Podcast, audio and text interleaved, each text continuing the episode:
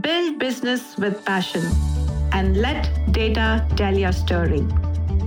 If you are a founder having difficulties handling investors' curveball questions, or an investor wondering how to find the next golden startup deal, then this is the podcast for you.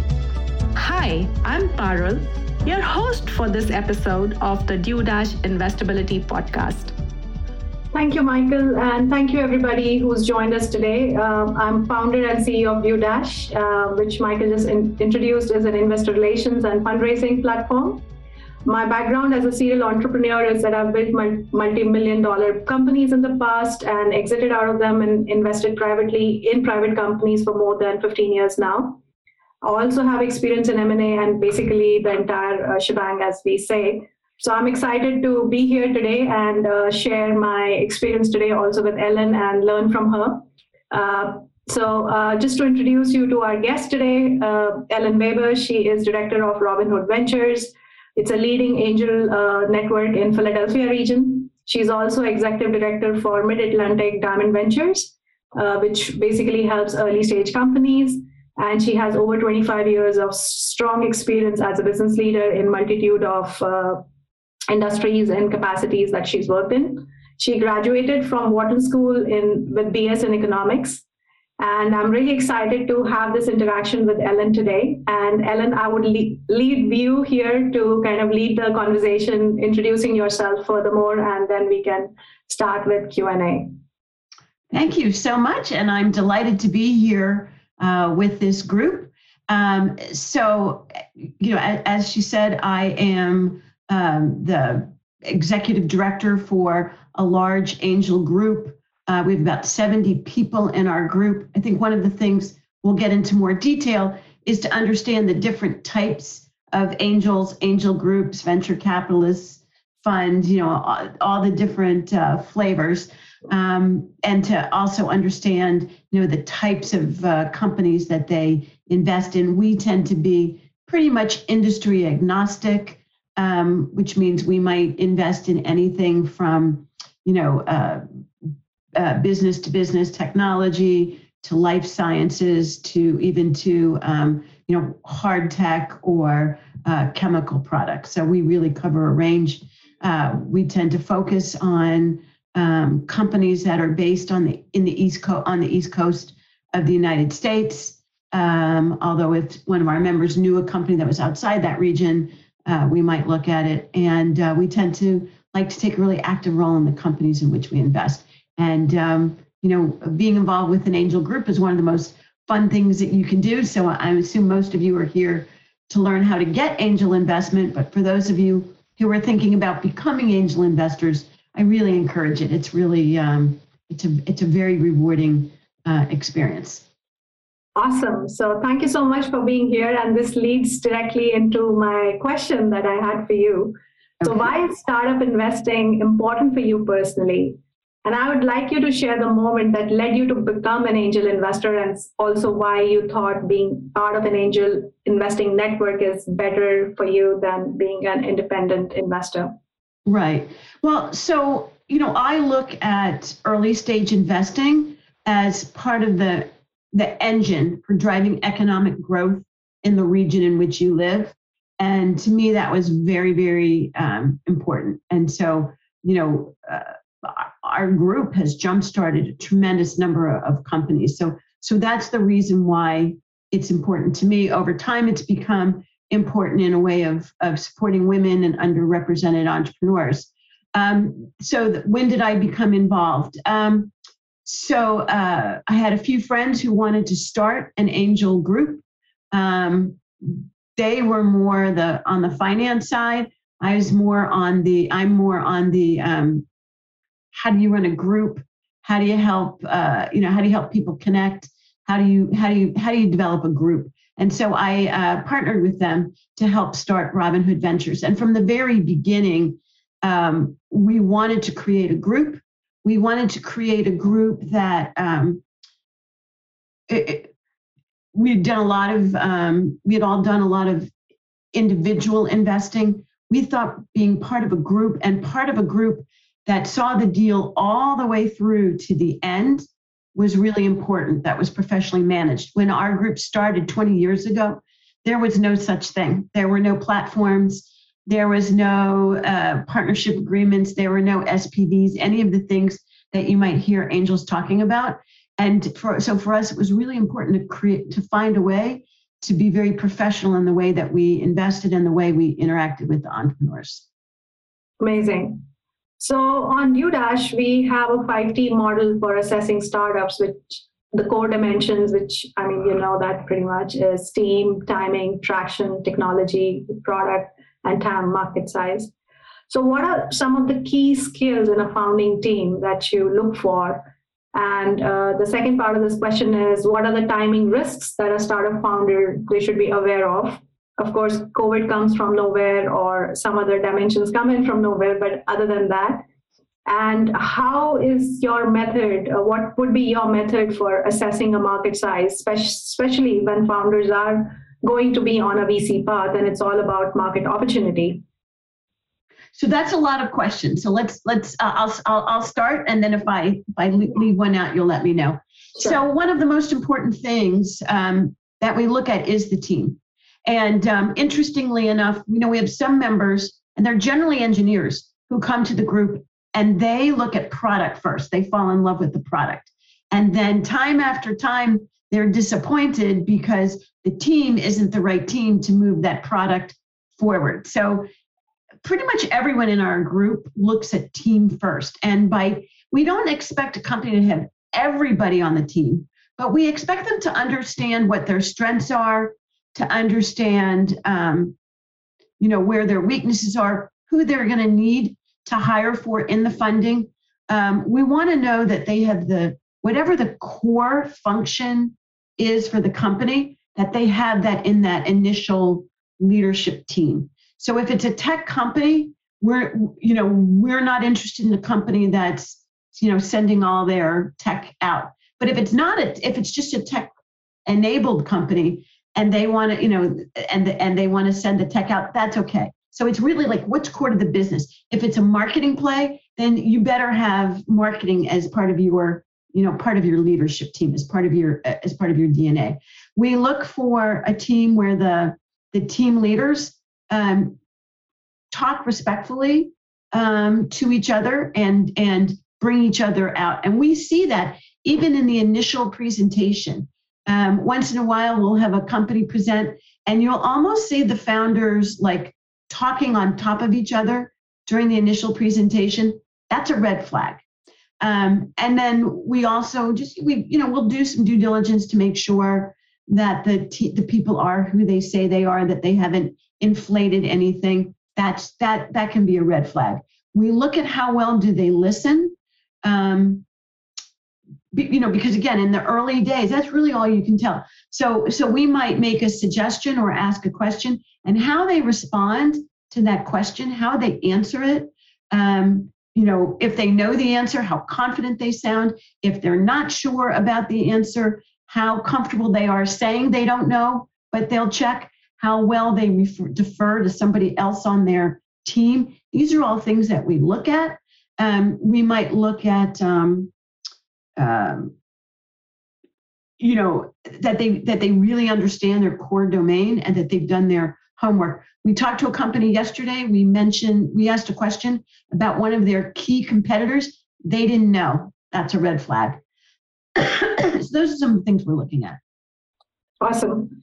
Then the second part of the question was uh, the timing risks for a startup founder that they should be aware of, and uh, how should you know they handle that as part of their pitch process to investors.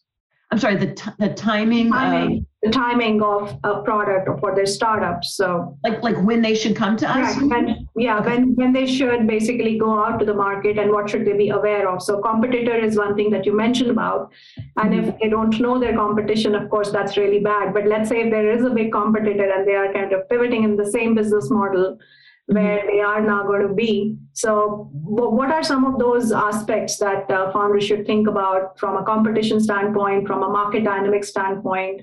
where where should they kind of focus their energies on and and it could be right from very early stage to to growing stage some of that could be like applicable to both of them So I, I, okay, so so timing, you, you kind of have to unpack that question. Um, so you know, first of all, what's the right timing to to to talk to an to an investor in the first place? You know, that's from the very beginning. You know, and we we do office hours, for example, so that we we first get to get, you know we can get to know the entrepreneur. It's never too early to talk to start talking to investors. When do you actually apply for funding?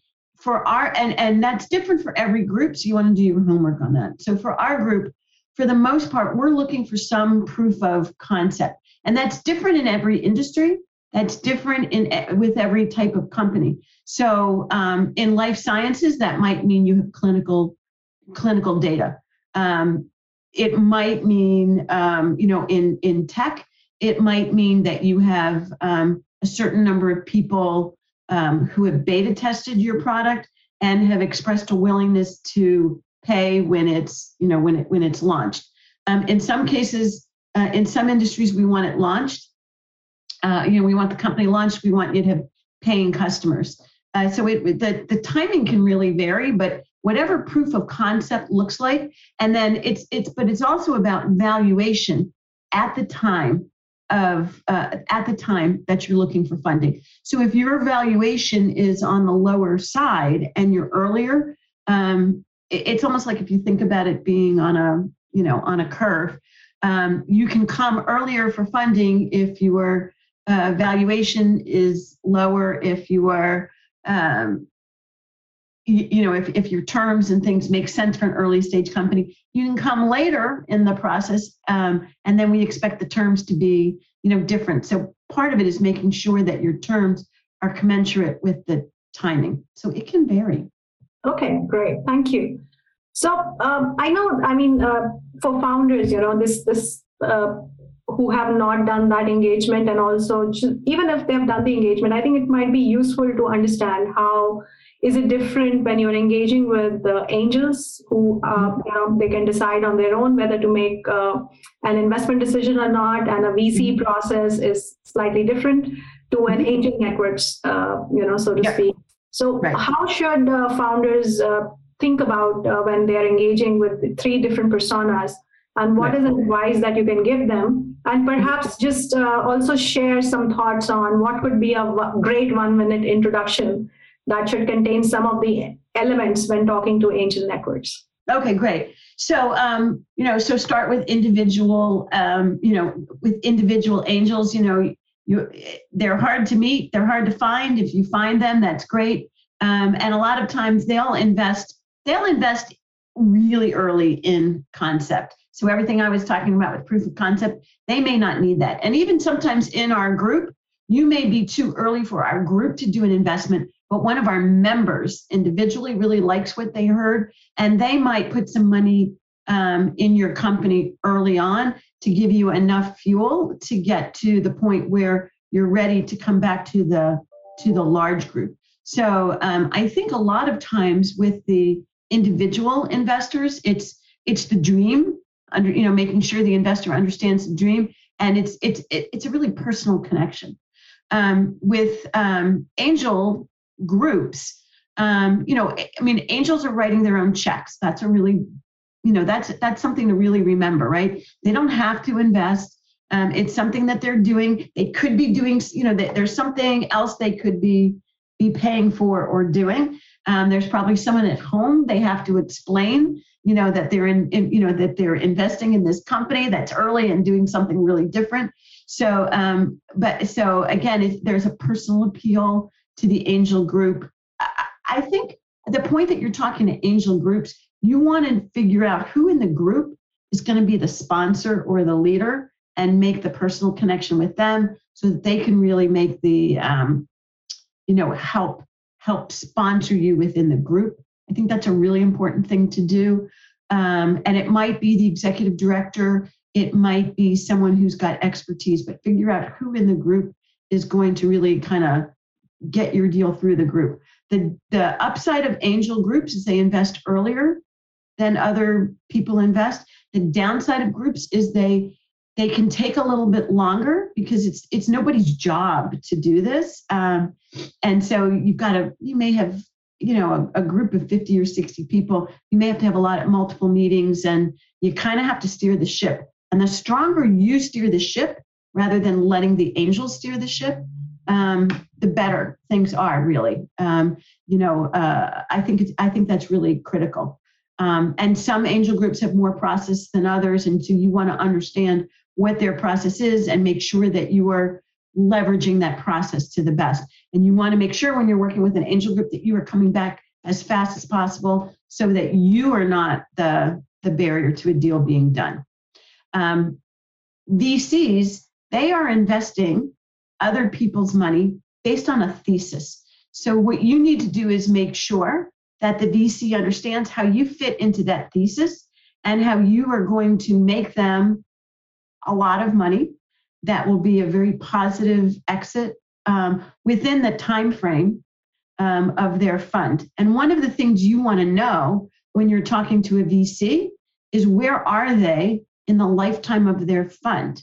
If they're early on in their fund, they're going to be very patient with you. If they're pretty late in their fund, you're one of the last investments and they need to they need to get you exited fast because they've got to show progress in order to create the next fund, right?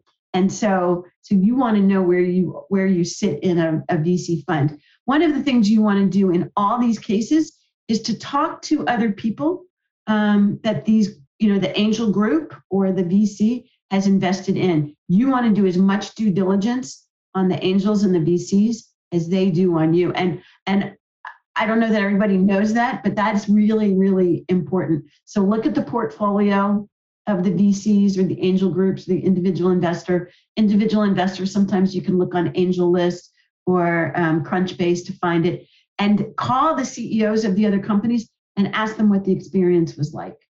It's really important. How hands on are they? Do they provide the, everybody says they provide resources. Do they really provide the resources that they say? You know, do, do they, are they in for the long haul? Do they introduce you to other people? What value do they provide?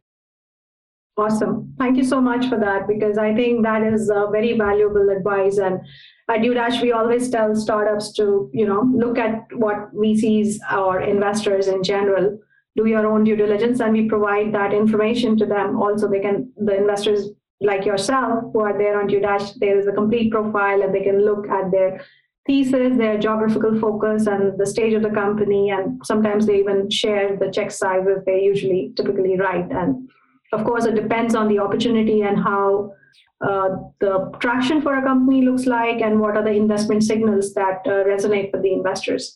So when all of that does not happen, so, so how should a startup founder transform that rejection into an opportunity to build a relationship with an angel or an angel network?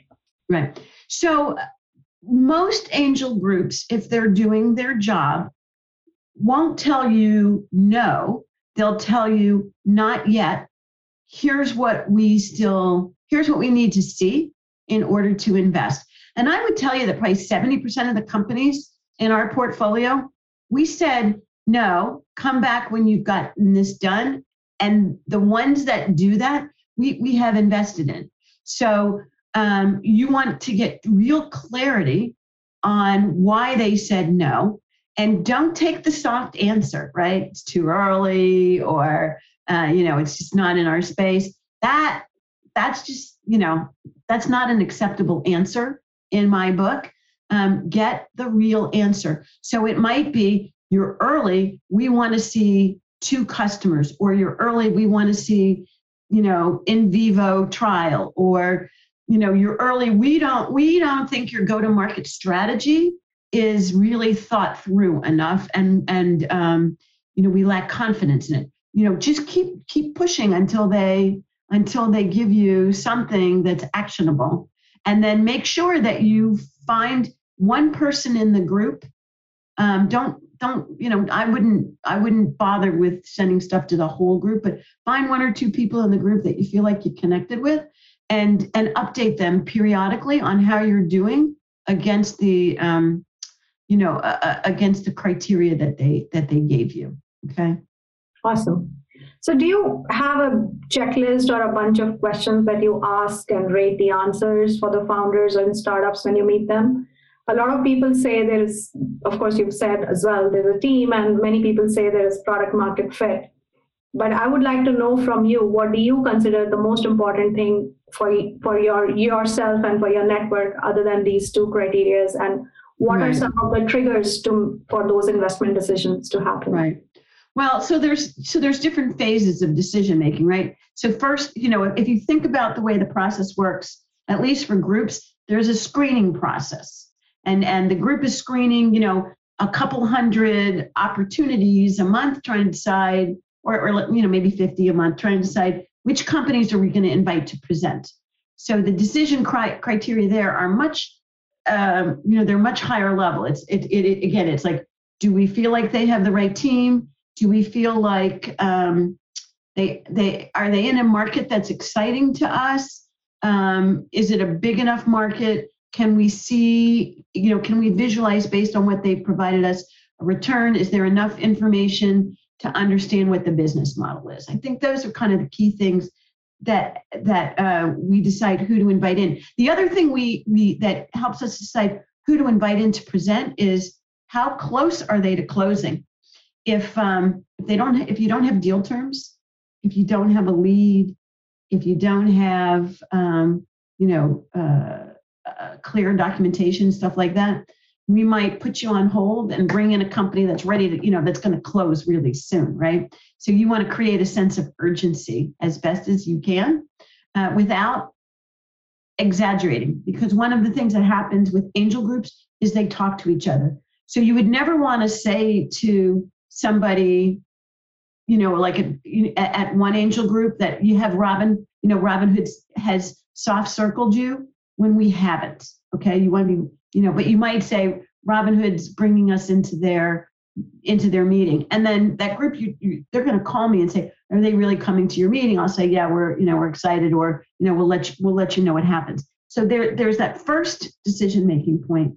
Then there then through due diligence. I mean, we've got two different checklists, one for tech and one for life science, and they're very extensive and then and then we dig down a whole lot more you know at the end of the day though um, it that you know the question is do we believe that this team has a market has a product that fits a market that will grow into something really great and that will have a successful exit and that we can add value to so that's the very high level but but yeah, I mean, there's like a hundred questions that that happen. And during due diligence, we'll send you those. We'll tailor the questions for your product, and we'll send you those questions in advance so you can start thinking about them. One, um, you know, trick that I've learned along the way is if you can have a deal room, right, like Dudash does. If you have a deal room ready to go, that makes a real difference for a group's ability to quickly make a decision. So I, you know, I see I see a lot of value in what they're doing there. Thank you for uh, mentioning that, Ellen. So in fact, that just um, brings me to one of the things. So one of the startup recently got a commitment of two million because their data room was already, their profile was complete, and the KPIs were just you know growing. So they've they've shown a growth rate of more than 30% over the last six months and they're now you know extended extending their rounds another 3 million half a mil of that is already committed. So, so that's what I'm saying that those deals can happen. So this was a company which was making revenue, but we've also seen IP-led companies. Their valuations just go out of the roof if they get the approval or if they get one good customer, a CVC or somebody gets really interested in them. Two of those companies having their complete data room set up and their profile in a comprehensive way that was a right fit for the engagement and the engagement was built from there and the startups progressively shared their business plan marketing plan all the company documents and they are also able to share their monthly and quarterly investment reports right directly from the platform itself so it's a complete uh, ecosystem for investor relations in one system and for investors, it's right from deal flow through due diligence and portfolio tracking and management in one system. So I would definitely recommend, uh, strongly recommend all the startups here, just go ahead and set up your free fundraising profile. And for those of you who are investors, you can also just register very simply with few clicks and access deal flow and perform due diligence and track your portfolios. So, um, Ellen, uh, what should uh, the emerging startups consider when they are defining their go to market strategy in today's time, especially because their market is very sensitive? Uh, at this stage, and uh, the valuations and all of that is kind of uh, being uh, very, very uh, debatable. And we hear, we heard on Monday, Klarna lost a massive uh, valuation on their company, valuation overall, what they had last year to what they have now. So, other than stretching the runway, what is what are the variables they should be balancing while building a next disruptive company? Um, I'm sorry, are you asking in terms of valuation or in terms of what they should be building? I, so in today's market, you know, the companies are building their business for sure, and the valuations are under scrutiny. Uh-huh. So how should startups go about their fundraising process at the moment? Okay. Yeah. So yeah, valuations have been very frothy over the last few years. Um, and by frothy, I mean uh, they felt a little high um, and, and not necessarily based on substance. So I think the key is, um, and you really don't want to be overpriced in the beginning because that's going to impact you as a founder as well. You know, and and the worst thing that can happen is a down round. And the last time we had down rounds was you know, when the um, economy was pretty tough back in 2008, 2009. Um, so, so you do want to make sure that your valuation um, makes sense, that it matches, um, you know, uh, where where other companies are, that it it it that's kind of in line with with where you are, and there's no at the point where most of the startup companies are, there's no science to it, right? There's no, you don't have any run rates of revenue and projections and things like that that you can really do. And so, what you're really looking at comparables, and you're looking at, um, you know, we, we kind of look at it from a perspective of,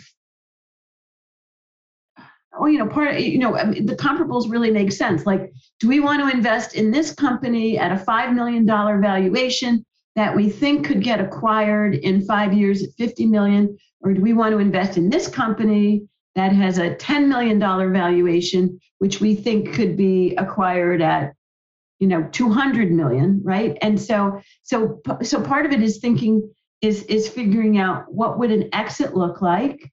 Um, what would be the you know what would be the return to an investor based on that type of of um, of exit? And um, then working backwards what would the what would the valuation need need to be? I think i yeah. think that's the most practical way to do that right now. Absolutely. I think being practical and being pragmatic is the most important thing founders can do. So i'll have just a bunch of questions for you and then we'll open it for audience questions. Please feel free to start putting them on the chat and uh, I'll, I'll ask that for those questions for you to ellen in, in the interest of time and mm-hmm. uh, keeping it uh, simple for everybody. So, Ellen, uh, what would be? Uh, I mean, it's been a long journey for you for Robin Hood Ventures, and you've created a large group here, and you've made some mm-hmm. very interesting investments and also very diverse portfolio. So, what are your long-term goals with Robin Hood Ventures? Uh, long-term goals for Robin Hood Ventures. You know, I think That's we right. want to continue to increase um, the impact that we have um, in our region. We want to increase the, you know, the number of companies that we're investing in. Um, and I, I think for us, it's a lot of it's really about impact. What kind of impact do we want to have? We've been we've been focusing on that in terms of of um, you know, I, I think a lot of angels are at an age where they're thinking about legacy. So I think there's some legacy built into that as well. So how do we have impact, particularly on the region? Um, how do we help grow more companies? Um, you know, those are really the the key things from from our perspective. Great, thank you. So they, this is now a rapid fire question question round. So I would just ask you to answer in short sentences. Mm-hmm. Are you ready? Yep. So share one of the craziest idea that was pitched to you. Yeah. So an entrepreneur had an idea to take all the services and products from public corporate from corporations and and and uh, uh, uh, you know, public um, agencies and and send them all over to the universities to manage. If you've ever worked in a university, you know why that was a scary uh, proposition. That was probably the craziest I saw. Okay, interesting. So, what are some of the latest trends and technologies that you're watching and are excited about and feel very strongly about? Um, so, you know, we really um, we've been focusing a lot on life sciences, femtech, uh, uh, um, you know, uh, um, diagnostic as well as uh, therapeutic. I think that's been that's been an area of um, fo- of of strong focus for us lately. Okay, who is your childhood inspiration? So um, I don't know if she's known worldwide, but her name was Bella Abzug. She was a congressman from um, New York, not where I'm from, but she was um, she was just a leader. She was tough. She she made things happen. Um, she was she was just awesome. Amazing. So, what was one thing that triggered you from from her pers- persona that you saw? Uh, she just she just had a way about her of figuring out how to negotiate and get you know people who are on different sides of the fence to come together and come to agreement. She's also famous for wearing really big hats. So um, whenever I see someone walk by with a really big hat, I think of Bella. Interesting. I, I need to look that up and I'll probably tap onto your uh, notes there to look into that. That sounds very exciting. Mm-hmm. So, what qualities do you value the most in a professional relationship? In a professional relationship, I think um, transparency is really critical, and people who are thinking, you know, who are always taking the the high road. And it's actually one of the things I love working in, working in an angel group because these are people who tend to always take the high road to always think about what's you know what's the best thing we can do here rather than what's the thing that's best for for me as individual mm-hmm. they're real always thinking kind of big picture and um and and high road hmm. yeah and what are you currently reading ellen so um, I was just in Israel for um, a couple of weeks, and so I brought back a book on the history of Israel, which I've been reading. Awesome. Mm-hmm. What would you give as one piece of advice to young Ellen? What would that be? To young Ellen, um, don't be afraid. Um, you know, uh, push your limits, um, and uh, don't be afraid to ask people for help. And I think that goes to every entrepreneur. Don't be afraid to ask people for help. Thank you. So I'll now uh, get on to the audience questions now. So there's a very interesting question somebody asked you to compare Robin Hood to Sequoia. So I don't know what the intention is here, but um, I don't know if the checks and balances have to be there from an, I guess, from an impact standpoint. Uh, I'm sorry, the difference between us and Sequoia, I mean, they're huge, right? And they've got teams of people to, you know, to go out and find deals and, um, oh boy, I mean, they're, they're, I, I think just the, the sheer size and and they, they're market makers right? So if they say we're going to invest in this then everyone's going to follow follow suit. Um, so I, I i just think that i i I, so I, I, I have a perspective here because I think Robin Hood, Angel Networks, and the angels actually give the wings uh, for startups to fly to get to Sequoia. So yeah, yeah so. yeah to us it is a victory if uh, you know i mean some companies don't need venture capital but a lot of times we know that we are you know we're giving them the you know we're giving them the fuel that they need to get to that next level and what we want to make sure is when we invest in a company that um, that it's very clear so what, what you as an entrepreneur want to do is make it very clear what milestone are we funding Mm-hmm. Um, and that and that this the amount of money is commensurate with that with that amount, and then um, and then report back to us that how we're how you're doing against the milestone. Because most entrepreneurs are going to need follow-on investment, and mm-hmm. we are very happy to do the follow-on investment if we know that you've hit your milestone and you've kept us posted and and and um, kept in touch with us to allow us to you know provide you support along the way. Okay, so the next question is uh, at a pre seed, pre revenue level, what do you need to think about for an exit strategy when presenting to investors? Uh, yeah, that's so hard. Pre-seed, um, you know, pre you know, pre seed, pre revenue. I think it's really um, um, helping us understand how you're going to go to market, helping us understand what proof of concept you have other than revenue. Um, and and um, some you know so, so sometimes that that can happen. I think most of the time with most angel groups, if you're pre-seed, pre-revenue, you're probably not going to get funding from most angel groups, but you're starting that conversation so that when you have that first customer, um, you're ready to go. We already know you. Hmm. We're excited to hear your progress. And again, it is always about keeping the communication going. Here's Yeah. the milestone we're going to reach, and then reaching it and letting us know you reached it. Hmm. Okay. So uh, then the next question is when you're starting a proven concept, however, there is almost zero other groups starting similar opportunity, what groups of VCs and angels will look at different opportunities? So they're saying that they're probably in a very, very niche category and they are not, not really no competition, direct competition, so to speak. Uh, yeah, I.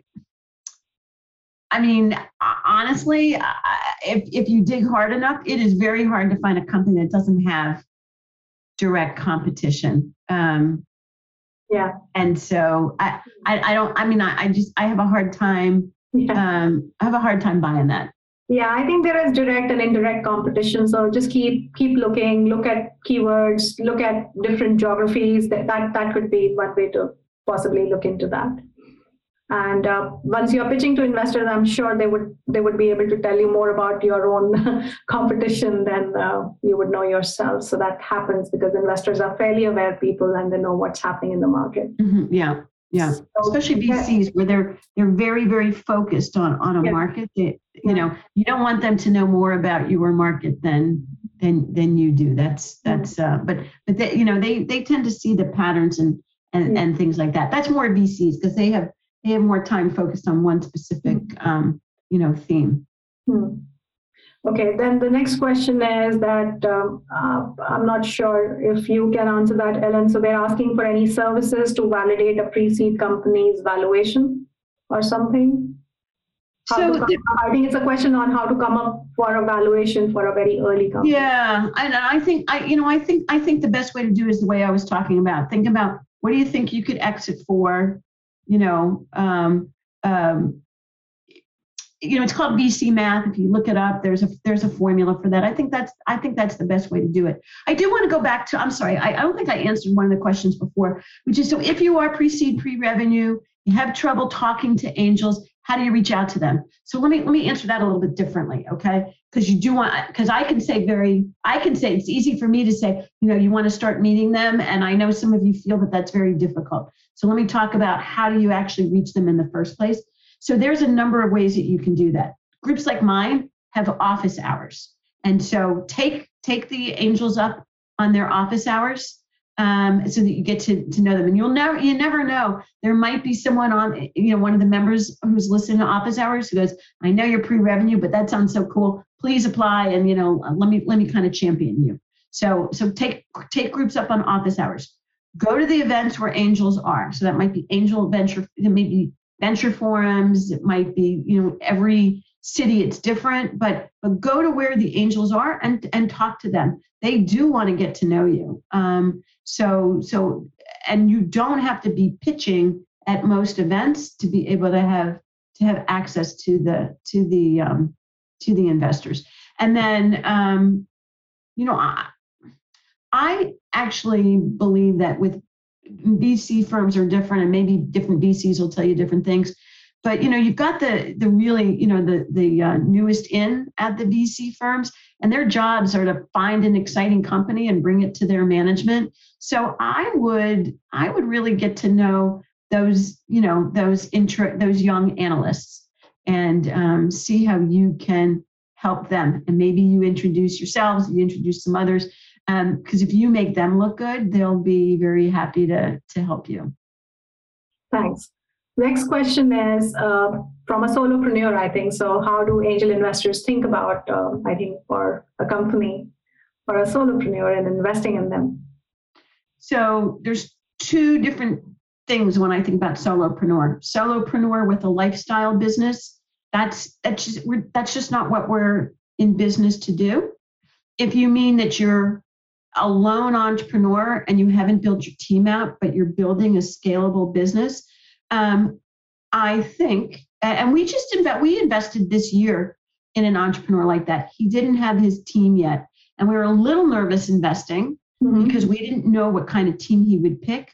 But what he did was he said, "Listen, if I get the million dollar round that I need closed, these are the people, these are the jobs that I know, these are the roles that I know need to be filled. And these are the people who I'm thinking about filling them with.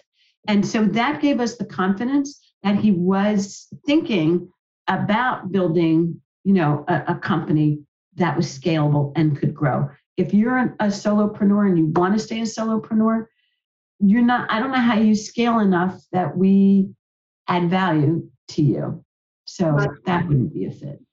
Yeah, very valuable advice there. So, in the same breath, there is a founder who's asking that uh, they've been looking for potential angels because they do not have their pilot yet. They're still building that and they're facing some issues reaching out. So, what should be the right way to approach angels if they are still like trying to get their MVP or the pilot project out there?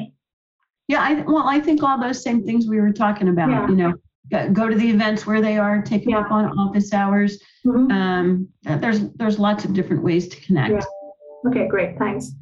So, in your view about diversity in a startup founding team, say the team have bonded over internet and building a solution, something like that. So, do you, have you seen that diversity diversity in a startup team happened over internet or something like that? I guess. I'm not sure what the question is. I'm, i think I'm going to unless they clarify that. Sorry about that.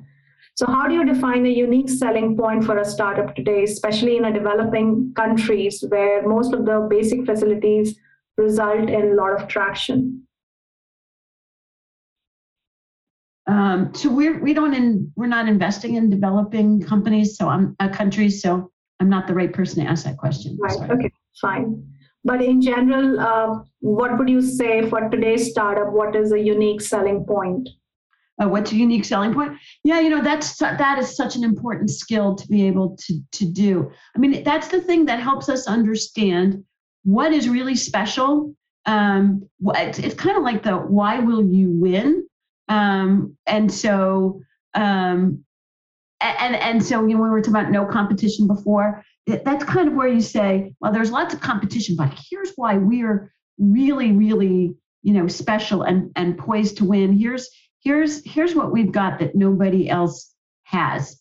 And so um, to me, that's different than no competition. That's saying here's the competition, but we're the only one who's doing this really special thing. And the more you can get that across and why you have that, um, I think you know this comes from years in the domain or this comes from you know uh, um, you know a discovery we had in the lab um, but something that that helps build on that unique selling point. And the better you are able to i mean a lot of times when when um, an entrepreneur is pitching we're just not hearing that unique selling point uh, you know that that unique point. So so really focus on um, saying it as clearly as you as you can. Mm-hmm. Okay, I'm going to skip next question because uh, uh, Robin Hood Ventures is not in the restaurant, the food business, so I think it's not a relevant question. And then the next question was, was uh, I can answer that. The groups of VCs recommended for companies that want to scale. Well, all the VCs look for companies that are looking to scale. If not 10x, then 100x is great, even better. Go to them. So um, the next question, Ellen, is that uh, this this person is asking. I'm running a company from the last two and a half years, which is generating annual revenue of hundred thousand dollars. They're a services-based company now adopting technology, and uh, they're they are looking for ten percent uh, equity uh, further to dilute. And uh, they're looking for a right model to pivot a service model to basically go for fundraising route so he's just saying that if he asks for the revenue that he's making right now to dilute his company let's say 10% and if he asks 100k for that would, would that make sense? Would that be a good model or what what how should he look at the dilute how should he value his business? I think that's what he's looking at basically. Right so as a service-based business that might be you know we don't tend to invest in service-based businesses um, and it's not so much what your revenue we want to know that you've got some revenue but it's not about what your revenue is today. It's about where it's going to be in you know two three years. And so we're kind of modeling out from from there. Um, so um, demand so asking for 100000 at 10% equity is that a genuine ask? It's just not the way again i don't think it's the way we really we really think about it. Um, service based might might be the way that people think about it. But in general the companies that we're looking at we're thinking about where's the company going to exit right? And what's the return on what's the return um, what's the return on investment? Now how much revenue you have can can impact what that exit looks like right? So so companies in you know companies in um, in in our specific niche exit um, when they've hit 10 million in revenue and we expect to sell for you know five times revenue okay? It's 50 million. That's where that to me is where the the revenue yeah. comes into play.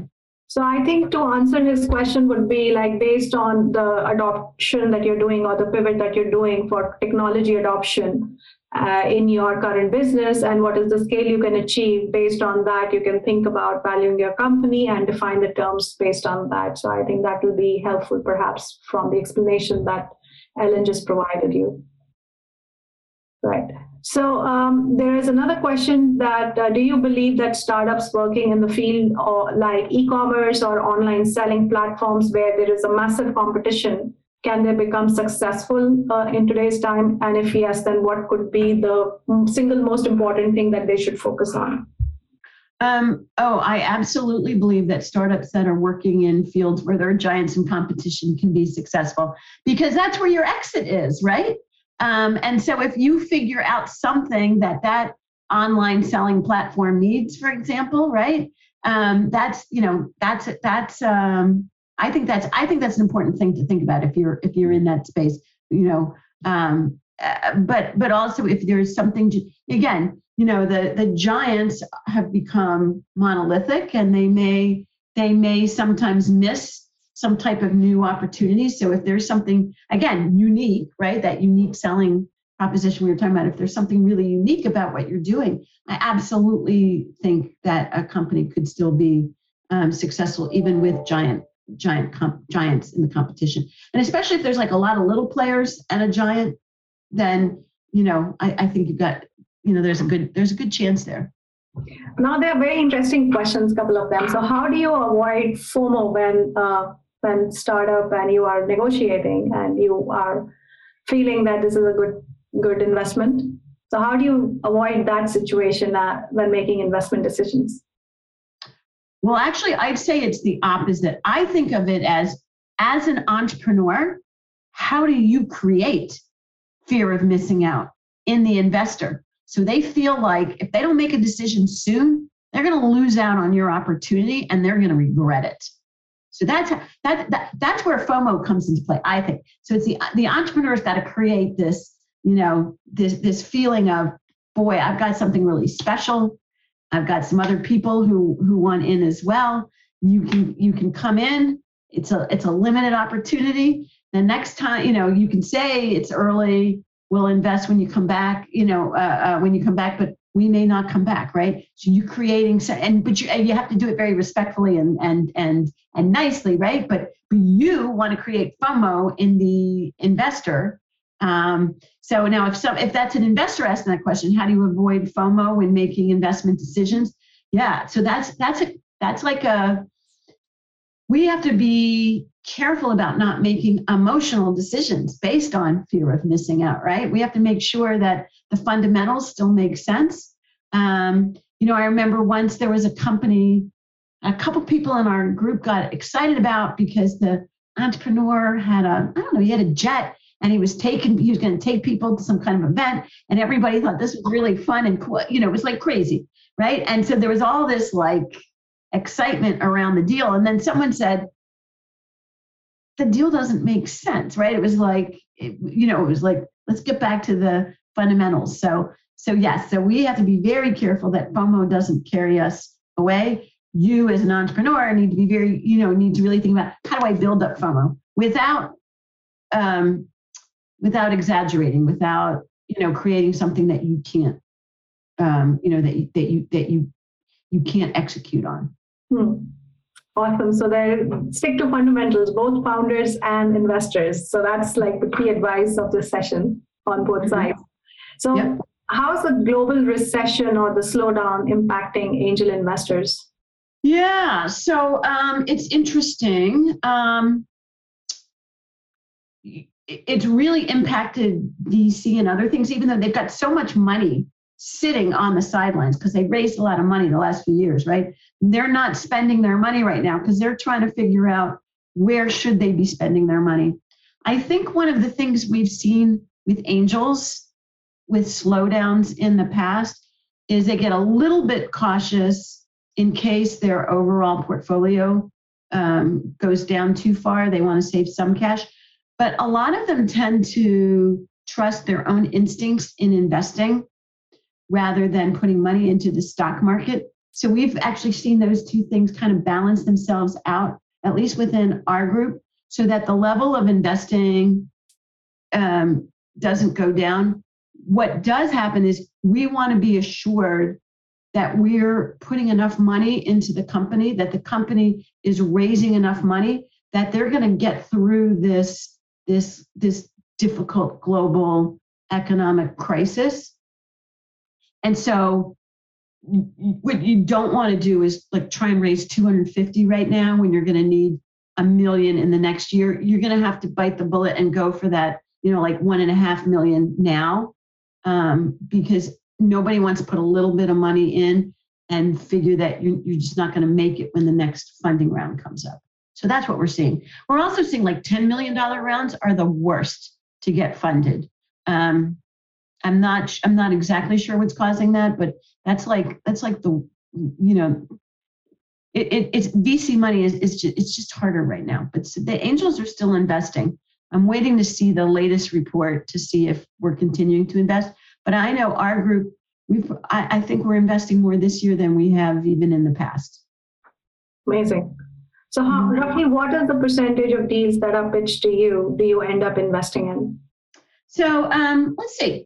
Um, I can give you uh, data from 20 from last year. We probably had we we had a ton of applications, um, but most of them get screened out almost automatically because they're just they're, they're just completely not within our criteria. So there were about there were about 400 last year that came into our group that were within our initial criteria. Um, of those, 30 companies presented to the group in the large group setting. 24 of them moved on to due diligence. We invested in five. Wow, that's a massive, massive filtration there. Yeah, so actually, so we're a, so actually that's about 1.25% of deals got funded. Most angel groups are about 1%. We're a little bit higher than the norm. I think it's about. And I, I know that's a devastating number to hear, um, you know, that only 1% of companies get funded, but that's that's the reality. Right. Okay, um, then I'm going to move on to a couple of last questions and then uh, we're getting close on the clock as well. So there's a question uh, which is asked uh, by a founder. He's asking that how can startups get a mentor or an advisory board set up for them in a best way? And what is the kind of uh, skills they should look for such an advisory board? And uh, how should they help the company if they set up this kind of an advisory board?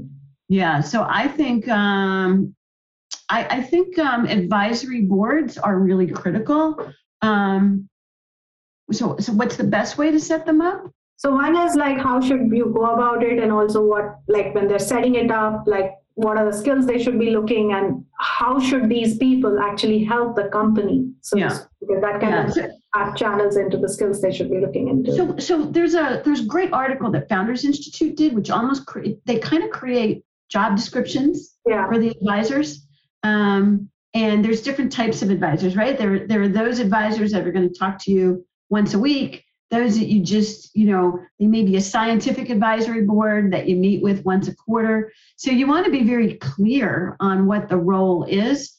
Um, it's actually, I, I think there's never been a better time to find um, advisors because people really want to do that. Um, and um, so, you know, you could, you know, I, I think um, look for investors to be advisors, look for experts in your field. You know, again, a lot of it's about going to events and meeting people. Every region has their own place, you know, where people go. In Philly, there's Venture Cafe, there's PACT, there's, um, you know, there's Philly Startup Leaders. I'm sure every region has their has their own thing, but go start to meet with people, talk to them. Um, it's a long-term relationship, so I wouldn't jump too quickly yeah. into an advisor role. Start with lunch, right? Yeah. Um, or I guess a Zoom session in this day and age. Um, and but but clearly define roles. Okay, great. So there's a last question here. How can one join uh, your group as an investor? Oh, um, well, you start with a conversation with me, and uh, I'll take you through what that looks like.